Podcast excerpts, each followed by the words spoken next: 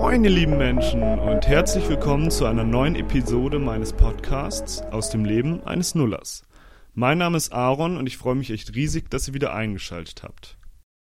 Jo, das hier ist jetzt die erste Episode in diesem Jahr 2022 und ich weiß, ich weiß, dass ich letztes Jahr oder in meinen letzten Folgen gesagt habe, dass ich weiterhin versuchen will, alle zehn Tage eine Episode rauszuhauen, aber das hat jetzt irgendwie in den letzten Wochen einfach nicht geklappt. So um den Jahreswechsel war ich eh ein bisschen in der Heimat und da habe ich meinen Arsch nicht hochbekommen, eine Folge aufzunehmen. Außerdem habe ich jetzt gar nicht so viele große Sachen unternommen und genau mich ein bisschen ausgeruht vom Podcast zu machen oder ein bisschen davor gedrückt. Aber jetzt starte ich wieder rein und freue mich auf jeden Fall, euch heute ein paar interessante kleine Themen zu erzählen und Genau, legen wir also damit los. Das Jahr 2022, schon crazy. Dieses Jahr werde ich 22 Jahre alt. Ich werde mein fünftes und auch mein verdammtes sechstes Unisemester beenden. Ich bin echt gespannt, mit wie viel bestandenen Klausuren ich jetzt aus diesen Semestern rausgehen werde, wie ich mich dann am Ende dieses Winter- und dem nächsten Sommersemesters fühlen werde. Also habe ich ja schon manchmal drüber geredet, diese Regelstudienzeit sieht dann ja vor, dass ich am Ende des Sommers fertig bin mit dem Studium. Ich freue mich auf jeden Fall, wenn ich dann am Ende des Sommers mehr als die Hälfte meiner Credit-Punkte habe, aber ich habe einfach Bock, das Studium weiter durchzuziehen. Es gibt zwar langweilige Module, aber Genau, ähm, wenn ich vielleicht nochmal einen hilfswissenschaftlichen Job habe, also einen Hiwi-Job oder so, ein bisschen Erfahrung sammeln kann, dann habe ich einfach Lust weiter in diesem Bereich der erneuerbaren Energien oder nachhaltigen Technik mich weiterzubilden, irgendwie mein Studium da durchzuziehen. Aber doch, das sind auf jeden Fall crazy Gedanken, vor denen ich ein bisschen eingeschüchtert bin. Was ich sonst noch so in 22 vorhab, weiß ich gar nicht. Ich habe da jetzt nicht riesig viele Ziele.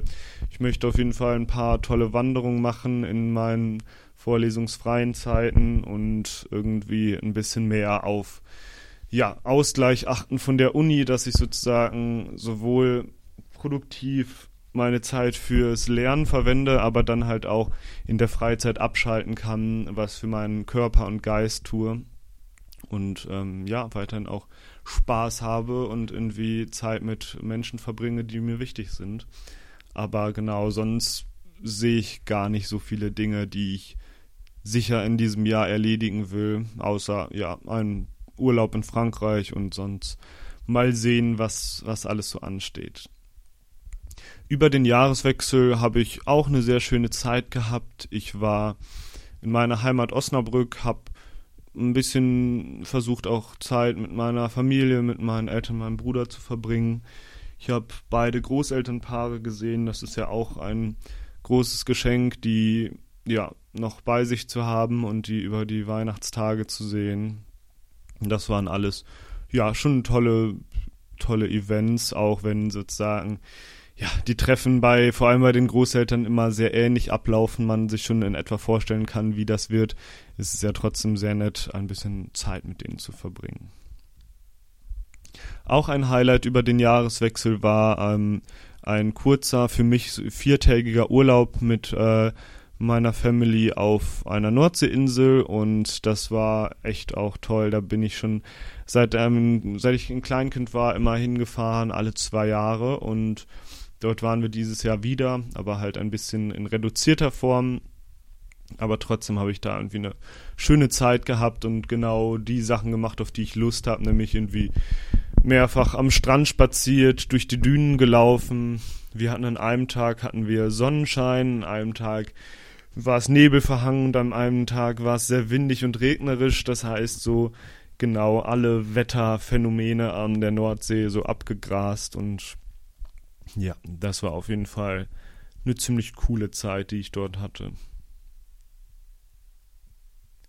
So, steigen wir jetzt ein in die erste Kategorie, die ich heute dabei habe, nämlich was habe ich zuletzt gesehen und was kann ich euch empfehlen. Und da habe ich am gestrigen Tag, also zumindest wo ich es hier aufnehme, diese Episode, habe ich eine Netflix-Miniserie beendet, eine kleine Doku-Reihe über einen Kult, der vor allem so in den ähm, Mitte der 80er Jahre in den USA viele Schlagzeilen gemacht hat, der auch schon in den Jahren davor in Pune in Indien groß geworden ist. Und genau, es handelt sich um den Kult der Sannyasins, also ja genau die Sannyasins, die sich um eine Person namens Rajneesh oder auch über den Bhagwan um, um sich um diese Person gesammelt haben. Und genau diese Netflix-Dokumentation Dokumentation nennt sich Wild Wild West und besteht aus sechs Episoden, a 60 Minuten jeweils. Das heißt, man hat schon ein bisschen was zu gucken, aber äh, sie lässt sich auf jeden Fall auch gut ja, abarbeiten, die Serie, sage ich mal. Was finde ich toll an der Serie oder warum kann ich sie empfehlen? Ähm, über diese sechs Episoden hat diese Serie auf jeden Fall viele Sachen, die mir auf jeden Fall irgendwie gefallen haben oder ja, weswegen sie auf jeden Fall unterhaltsam war. Sie hatte einerseits so groß, großartige Sachen ist schwierig zu sagen, aber so besondere Szenen, die einfach so waren, dass man dachte so, ach du Scheiße, das ist irgendwie passiert in den USA, davon, also dass das irgendwie so in echt geschehen ist, ist ja echt irgendwie unfassbar. Diese Serie hatte aber auch emotionale Momente, ähm, ein bisschen Spannung, so wo man wirklich gespannt war, ja, wer jetzt irgendwie was für Entscheidungen trifft. Ähm, es ging auch um Sex, um Kapitalismus, um ja, um irgendwelche Intrigen. Das heißt sozusagen, in dieser Serie waren sehr viele verschiedene ähm, Gebiete, die manche Leute zum Beispiel irgendwie unterhaltsam oder spannend in einer Serie finden könnten, vertreten. Dabei waren sehr, sehr viele Originalaufnahmen von der Zeit aus diesem Kult, vor allem als dieser Kult dann in den Vereinigten Staaten übergesiedelt ist. Sehr viele Originalaufnahmen aus der Zeit und ähm, die Produzierenden dieser Serie hatten auch einen sehr großen Pool an Menschen, die, ja, ich weiß nicht, wann die Serie produziert wurde. Sie kam jetzt, glaube ich, 2019 oder 20 raus. Und genau, also so viele Menschen hatten sie vor die Kamera geholt, die dann die 30, 40 Jahre vorher auch wichtige Rollen in diesem Kult der Sannyasins hatten. Und diese Menschen haben sie auch vor die Kamera geholt und ja, die haben dann ihre Sicht der Ereignisse geschildert und wurden interviewt und genau, am Ende sind auch viele Menschen auseinandergegangen aus diesem Kult oder haben gegeneinander gearbeitet und trotzdem wurden alle zu Wort kommen lassen und gerade die letzte sechste Episode war, finde ich, auch nochmal sehr bereichernd, weil dort aufgezeigt wurde, wie unterschiedlich die Wahrnehmung aller Beteiligten an so einem großen kommunenartigen ja, Kult, wie unterschiedlich da die Wahrnehmungen sein konnten und auch was man selbst als zuschauende Person daraus mitnehmen kann, fand ich schon beeindruckend und dementsprechend äh, kann ich diese Serie auf jeden Fall empfehlen, weil sie halt unterhält, aber auch ein bisschen was mit einem macht, fand ich ja, was ist dieser Kult überhaupt? Also so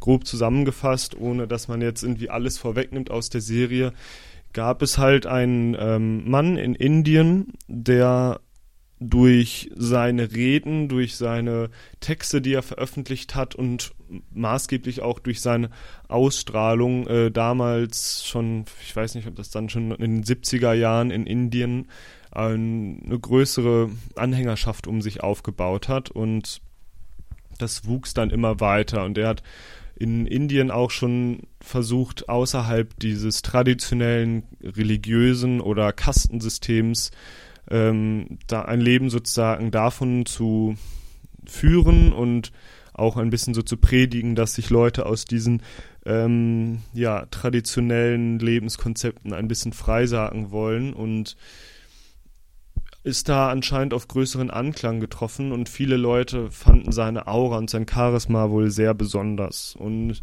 jetzt sehr einfach zusammengefasst wuchs diese Anhängerschaft immer mehr. Auch viele Menschen aus Europa und den Vereinigten Staaten sind dann nach Indien gepilgert in die Stadt, in der er halt gelebt hat und haben sich sozusagen ähm, ja so sektenmäßig um ihn geformt und haben gemeinsam halt dort gearbeitet, äh, Aufgaben übernommen, damit sie sozusagen an einem Ort leben können, wo der Bhagwan dann halt seine ja, Predigen halten konnte.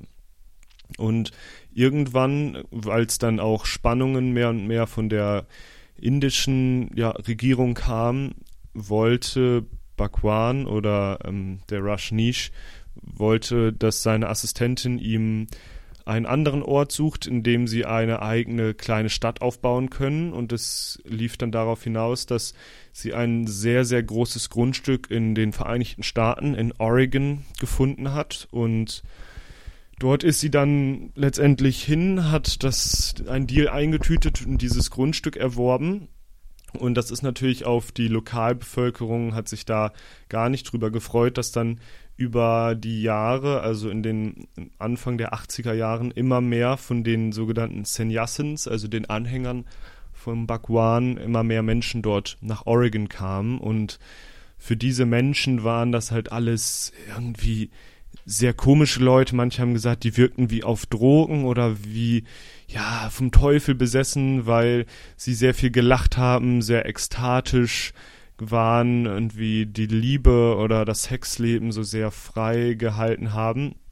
Und genau, so beginnt dann sozusagen die Serie in den ersten Folgen, dass all diese Szenen aufgeführt werden und mit der Zeit wächst dann da halt in Oregon dieses, diese ehemalige Ranch, die viele Hektar Land hat, äh, immer weiter an und dort wird eine kleine Stadt gebaut und da der ähm, Bhagwan international so viele Anhänger hat, auch Hochgebildete, die ihm viel Geld spenden, ja, haben die Sannyasins genügend Ressourcen, um da an Oregon eine eigene Stadt aufzubauen, die zu ihren Hochzeiten auch über 7000 Leute beherbergt hat. Und die hatten einen eigenen Flughafen, die hatten die ganze Natur dort umgekrempelt, haben Ackerbau betrieben, hatten Häuser gebaut, große Hallen und dort dann halt meditiert und einfach ein freies Leben gelebt. Aber wie das dann natürlich sein muss bei so einer großen Menschenansammlung, die von der Lokalbevölkerung nicht wirklich supportet wird, ist das dann mehr und mehr eskaliert und dieser Kult der Sannyasins hat sich dann auch angegriffen gefühlt und selber mit sehr ja, fragwürdigen oder mit sehr verwerflichen Methoden gewehrt und irgendwie Angst in die Bevölkerung von Oregon gebracht über irgendwelche ja, Vergiftungen von Trinkwasser oder Nahrungsmitteln in anderen Städten und genau, also sie haben sozusagen versucht, so ein bisschen das ja, Rechtssystem auszunutzen und dann kam es halt immer mehr und mehr zu Konflikten und all das wird halt in dieser Serie dargestellt. Jetzt habe ich da auch schon ganz schön viel drüber geredet, aber genau, wem das jetzt irgendwie klang, als ob das ähm, einem gefallen könnte, kann da auf jeden Fall mal reinschauen. Es ist toll produziert und die Sannyasins haben sich halt auch nicht gescheut, irgendwie alles immer zu filmen und dementsprechend gibt es da halt einfach noch sehr viele Originalaufnahmen aus der Zeit und kann ich ähm, auf jeden Fall wirklich empfehlen. Das fand ich sehr unterhaltsam.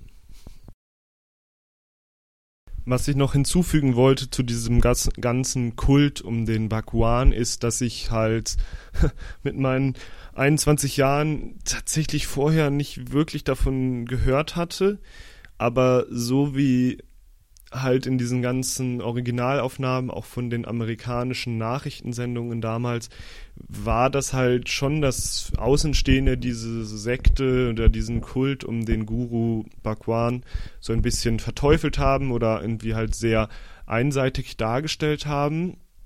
Und dass es aber auf jeden Fall große Wellen geschlagen hat zu dieser Zeit ich aber, wie gesagt, nicht wirklich was davon mitbekommen habe, aber anscheinend hat das dann auch mit ein paar anderen noch negativeren Beispielen, die in den Jahren auch passiert sind mit äh, Gurus, schon so sehr das Bild davon geprägt, was ich sozusagen davon hatte, wie Sekten aufgebaut sind, was so ähm, sehr charismatische Gurus, die so Menschen um sich ansammeln, die ähm, ja nur so für diese eine Person, auf diese eine Person so fokussiert sind, ähm, dass wo dieses Bild da wohl stark von geprägt wurde. Aber ja, wie gesagt, so vorher hatte ich nicht so ganz mich über diese Gruppe der Sannyasins informiert oder einfach davon gehört, bis ich dann halt ähm, in der Süddeutschen einen kleinen Artikel darüber gelesen hatte, in dem auch erwähnt wurde, dass es diese gut produzierte Netflix-Dokumentation gibt. Und ja, das fand ich einfach nur interessant, dass da jetzt auch kaum noch drüber geredet wurde, obwohl da einfach Dinge passiert sind, die halt für Beteiligte oder Menschen, die in irgendeiner Art und Weise damals was damit zu tun hatten, wahrscheinlich als so besonders oder unglaubwürdig das so empfunden haben, dass die wahrscheinlich der Annahme waren, so ja, das ist ja auch wirklich filmreif, skurril, was hier passiert ist oder so, als ob das Leute wieder vergessen, aber da sieht man, dass das irgendwie schon die nächste Generation viele wahrscheinlich kaum noch auf dem Schirm haben, dass es dann halt solche immensen Menschenansammlungen gab, die dann halt so einen Druck auch auf das politische System in Oregon ausüben konnten.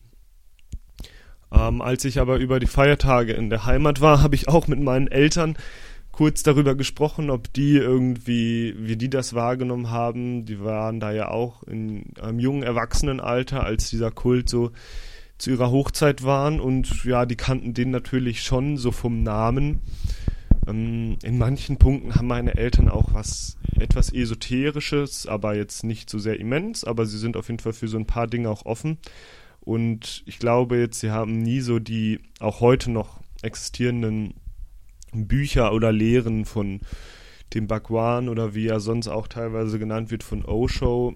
Also, die haben dem jetzt nie so groß Beachtung geschenkt oder das gelesen, aber mein Vater hat auf jeden Fall auch erzählt, dass der auf manchen Urlauben oder Busfahrten hat er dann auch schon mal ja Anhänger dieser Gruppierung getroffen oder ähm, sie erlebt. Die konnte man oder kann man auch immer sehr gut erkennen, die ja Folger von Bakwan. Ähm, daran, dass sie meist äh, komplett rote Gewänder tragen, also so ja, seien, seien es rote Hemden und Leinenhosen oder so Ganzkörpergewänder in, ja, entweder einem lila, einem dunkelrot oder rosa. Und dann hat mein Vater auch gemeint, dass er die als sehr extrovertiert und laut lachend und glücklich und lebensfroh erlebt hat. Und genau, das fand ich sozusagen interessant, dass auch meine Eltern, die schon mal in irgendwelchen Kontexten so ja, damit ja ein bisschen konfrontiert wurden, aber das waren natürlich einfach Anhänger, die dann irgendwie in Europa sich auch äh, von seinen Lehren haben inspirieren lassen. Ähm, aber ja, einfach interessant, was das sozusagen für Nachwehen hat, auch noch 30 Jahre nach dem Tod von Bakwan. Und wer weiß, vielleicht, wenn ihr da auch die Doku guckt oder mal eure Eltern fragt, vielleicht haben die ja auch schon mal auf irgendwelchen Festivals oder Partys in ihren jüngeren Jahren schon mal mit diesen Menschen Kontakt gehabt und das finde ich auch interessant, wie sozusagen, ja, da dann dieser Kult immer noch so die Eltern zum Beispiel von uns geprägt hat. Von diesem spirituellen Kult möchte ich jetzt wieder ein, einen ganz anderen Ort und zu einem ganz anderen Thema springen, nämlich in meine WG hier im Wohnheim.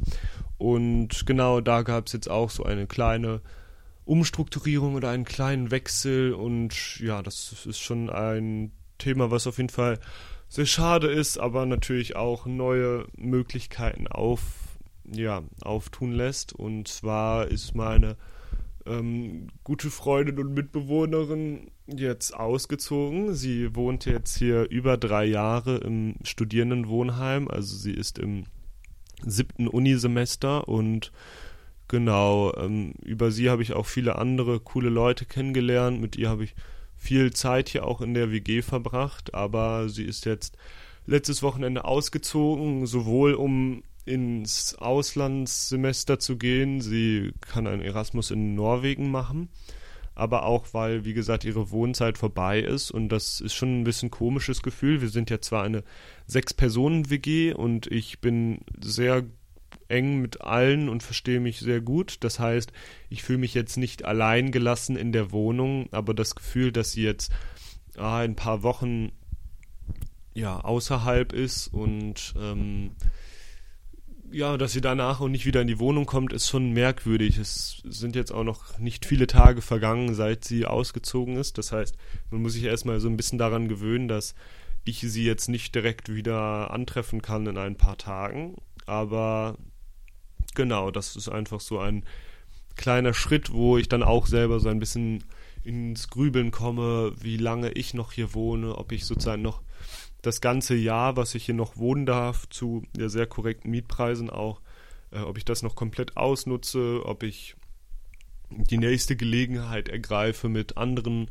Freunden zusammenzuziehen. Da bin ich einfach noch ein bisschen am Überlegen. Aber wie ja vielleicht in diesem Podcast auch schon klar geworden ist, mag ich den Stadtteil Vauban und das Wohnheim, in dem ich hier wohne, sehr, sehr gerne. Und ich glaube, ich würde mich auch ärgern, wenn ich das jetzt früher als nötig beende. Darum denke ich schon, dass ich hier noch ein Weilchen wohnen werde, aber genau, das wollte ich auch einfach in meinem Podcast, in meinem Audiobuch hier so einfach festhalten, dass es ähm, sehr schade und besonders ist, dass jetzt meine Mitbewohnerin auszieht und genau ähm, Lil P, die hier auch im Wohnheim wohnt, wird jetzt auch keinen ganzen Monat mehr hier wohnen. Dann muss auch sie aufgrund ihrer beendeten Wohnzeit ausziehen und das wird auch ja, eine Umgewöhnung, dann irgendwie einen längeren Weg zu ihr zu haben, mh, hm, als ich ihn jetzt habe. Aber genau, auch das tut natürlich irgendwie neue Perspektiven öffnen und ist ja alles nur ein Prozess der Veränderung und das muss ja nicht immer was Schlimmes sein, aber genau, es ist schon schade, dass da so eine Zeit und eine Ära endet und genau. Aber ich habe zurzeit auch einen neuen Mitbewohner, der hier zumindest nur zur Untermiete erstmal wohnt, aber der ist halt auch wieder ein ganz anderer Typ als die Person, die vorher zur Untermiete gewohnt hat und mit dem konnte ich auch sehr schnell connecten und schon sehr lustige Gespräche oder Abende verbringen. Und genau, darin sehe ich auch, dass sozusagen immer irgendwas Neues passiert und ich zurzeit zumindest noch genug Energie und Lust habe, mich auf häufig wechselnde, ja, mitbewohnende Personen einzustellen und ja, das irgendwie auch als Bereicherung sehe und genieße. Ja, wenngleich ich auch mir langsam vorstellen kann, in eine Wohnkonstellation zu ziehen, die ein bisschen längerfristig oder stabiler ist, aber ja, ich finde trotzdem so die Anzahl an Personen eigentlich schon ganz cool und bereichernd, weil man kein schlechtes Gewissen haben muss, einfach mal abends was für sich zu machen, weil immer irgendwie andere Leute in der WG sind. Ähm, aber genau, es ist sozusagen auch immer wer da, der was mit einem machen würde, wenn man halt Lust auf Menschen hat. Und das finde ich sehr toll an der ganzen WG-Größe und Gruppenkonstellation und ja, das wollte ich hier sozusagen ein bisschen als Input geben, über seine Wohnsituation nachzudenken und zu reflektieren, ob man, ja, wenn man überhaupt die Möglichkeiten hat, zufrieden ist mit seiner Wohnsituation oder ob man auch dankbarer dafür ist, wie es gerade läuft oder ja. Passend zu diesem Thema mit dem Wechsel in der Wohngemeinschaft ist auch, dass ich irgendwie bei den ganzen Treffen mit Freunden, die ich über die Universität kenne, also die Treffen, die jetzt sozusagen im Beginn dieses neuen Jahres so stattgefunden haben, auch leider schon zwei, dreimal das Thema aufkam, was Menschen jetzt so im Verlauf des Jahres machen. Und dass es jetzt leider wirklich an der Zeit ist, dass Leute, die mir sehr wichtig sind und äh, die ich gern hab, ja, in Erwägung ziehen, auch Freiburg perspektivisch wieder zu verlassen ja aus diversen Gründen. Manche haben ihr Studium soweit fertig oder haben soweit hier studiert, wie sie wollen. Andere ja, haben einfach andere Gründe, die irgendwie, ja, weswegen sie in Freiburg vielleicht nicht weiter studieren wollen. Und genau, das ist schon auch sehr einschüchternd, weil diese Gruppendynamik der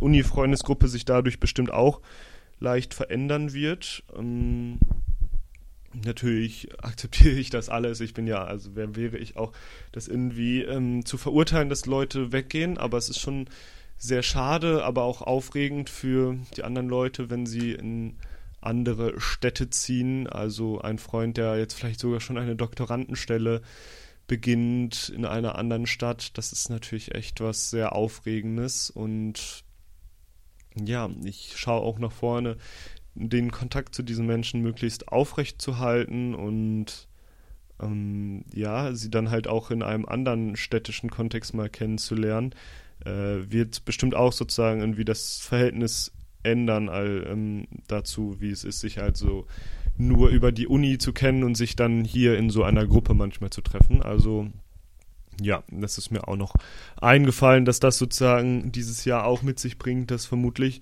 ja Leute, die einem wichtig sind, auch schon den Standort wechseln, weil sie einfach genau gemerkt haben, dass es für sie vielleicht auch woanders weitergeht, äh, wo ich eigentlich noch für mich weiß, dass ich noch eine ganz schöne Weile hier in Freiburg hoffentlich nicht versacken werde, aber noch was zu tun habe für mich. So, das war es jetzt leider auch schon für diese Episode. Es war ein ja schon etwas ähm, unstrukturierter, durchgewürfelter Episode. Aber ich hoffe, dass ihr trotzdem ein bisschen Spaß hattet. Ich habe auf jeden Fall Bock, die nächsten Episoden mal wieder mit anderen Leuten gemeinsam aufzunehmen. Generell habe ich mir auch als Ziel gesetzt, jetzt meinen Podcast mal noch ein bisschen mehr in meinem sozialen Kreis zu streuen. Also ähm, Moin an alle, denen ich jetzt erst von meinem Podcast erzählt habe.